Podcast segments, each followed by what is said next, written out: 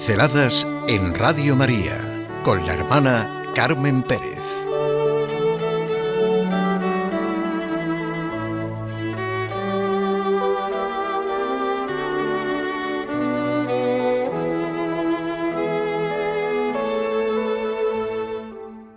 Yo guardo una caja. Todos guardamos en nuestro corazón tesoros, tesoros de amistad. Benedicto XVI lo llamaba la memoria del corazón. Algo muy positivo y grande en nuestra vida es ver y reconocer la cantidad de bien que hemos recibido. Como le decía una amiga a otra que estaba pasando una temporada difícil de depresión y dificultad. Recuerda todo lo bueno que has recibido.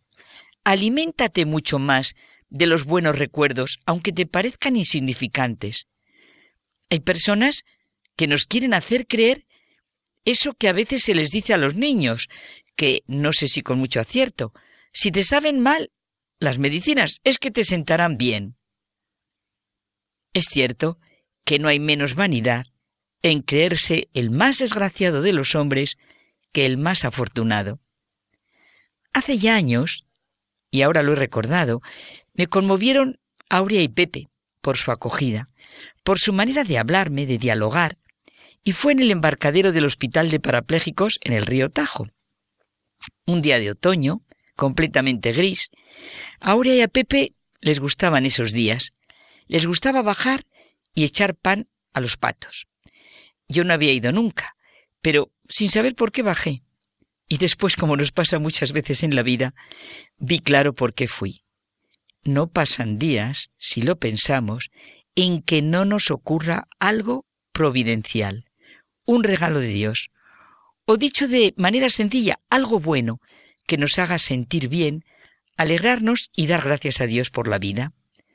Son cosas que pueden parecer pequeñas, pero no lo son por lo que acontece y por las consecuencias.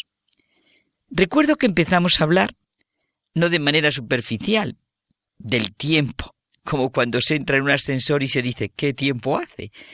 Enseguida conectamos son un matrimonio.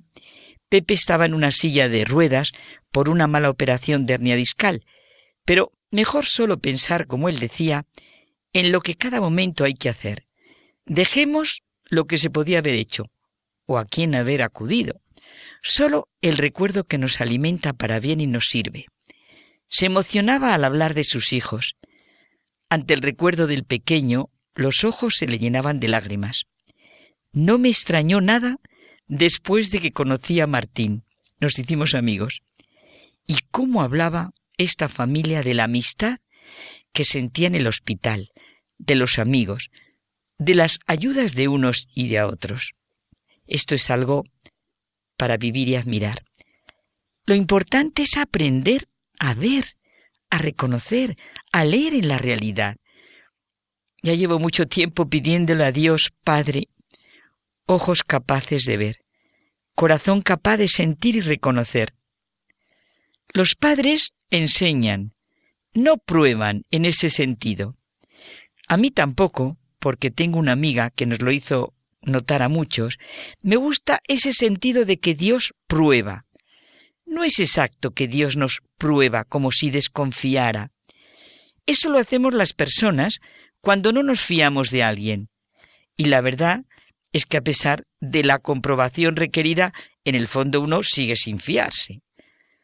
Los padres quieren que sus hijos aprendan, es decir, se capaciten, tengan una carrera, sepan vivir, se realicen, sientan y vivan los valores que les hacen dignos. Los quieren excelentes personas.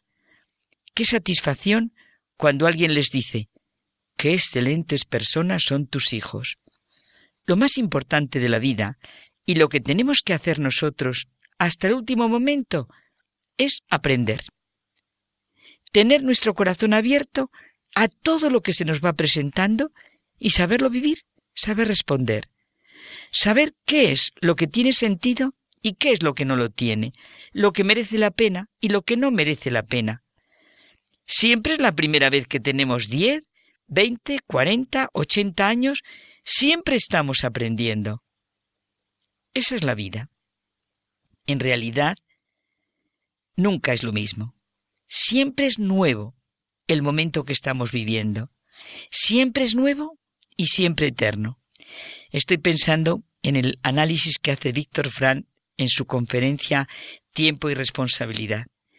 Transitorias son solamente las posibilidades, las oportunidades de realizar valores, las ocasiones que tenemos de actuar, aceptar, saber vivir un sufrimiento. En cuanto hemos concretado esas posibilidades, ya no son transitorias, son vividas en nosotros. Por eso tiene tanto sentido el arrepentimiento como valor de actitud, porque es una plataforma para la realización de nuevos valores creativos. Ese es el auténtico arrepentimiento. Claro que sabemos lo que son valores creativos en nuestra sociedad. El arrepentimiento siempre es positivo. La expresión tan conocida, aprendemos de los errores del pasado para el futuro. O como dice Schopenhauer, no hay dinero mejor colocado que aquel por el que nos hemos dejado estafar, ya que inmediatamente adquirimos prudencia en el trueque. Es gráfica la expresión, aunque es mucho más rico el arrepentimiento como nos muestra el Evangelio en los encuentros de Jesús con Pedro, o con Tomás, o con Zaqueo, o en tantos encuentros que nos conmueven. El interrogante que la vida nos presenta solo podemos contestarlo si asumimos la vida con responsabilidad y confianza en cada momento porque estamos ante la mirada de Dios Padre. Hace tiempo que no veo a estos amigos, pero lo importante fue lo que comenzó aquel día. El regalo más importante que somos capaces las personas de dar y recibir, nuestra amistad. Miren cómo lo recuerdo.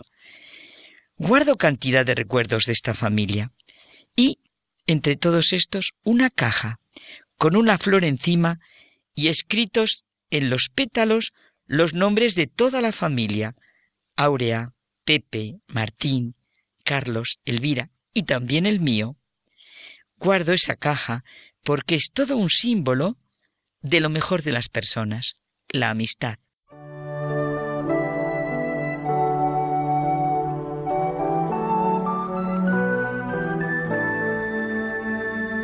Pinceladas en Radio María con la hermana Carmen Pérez.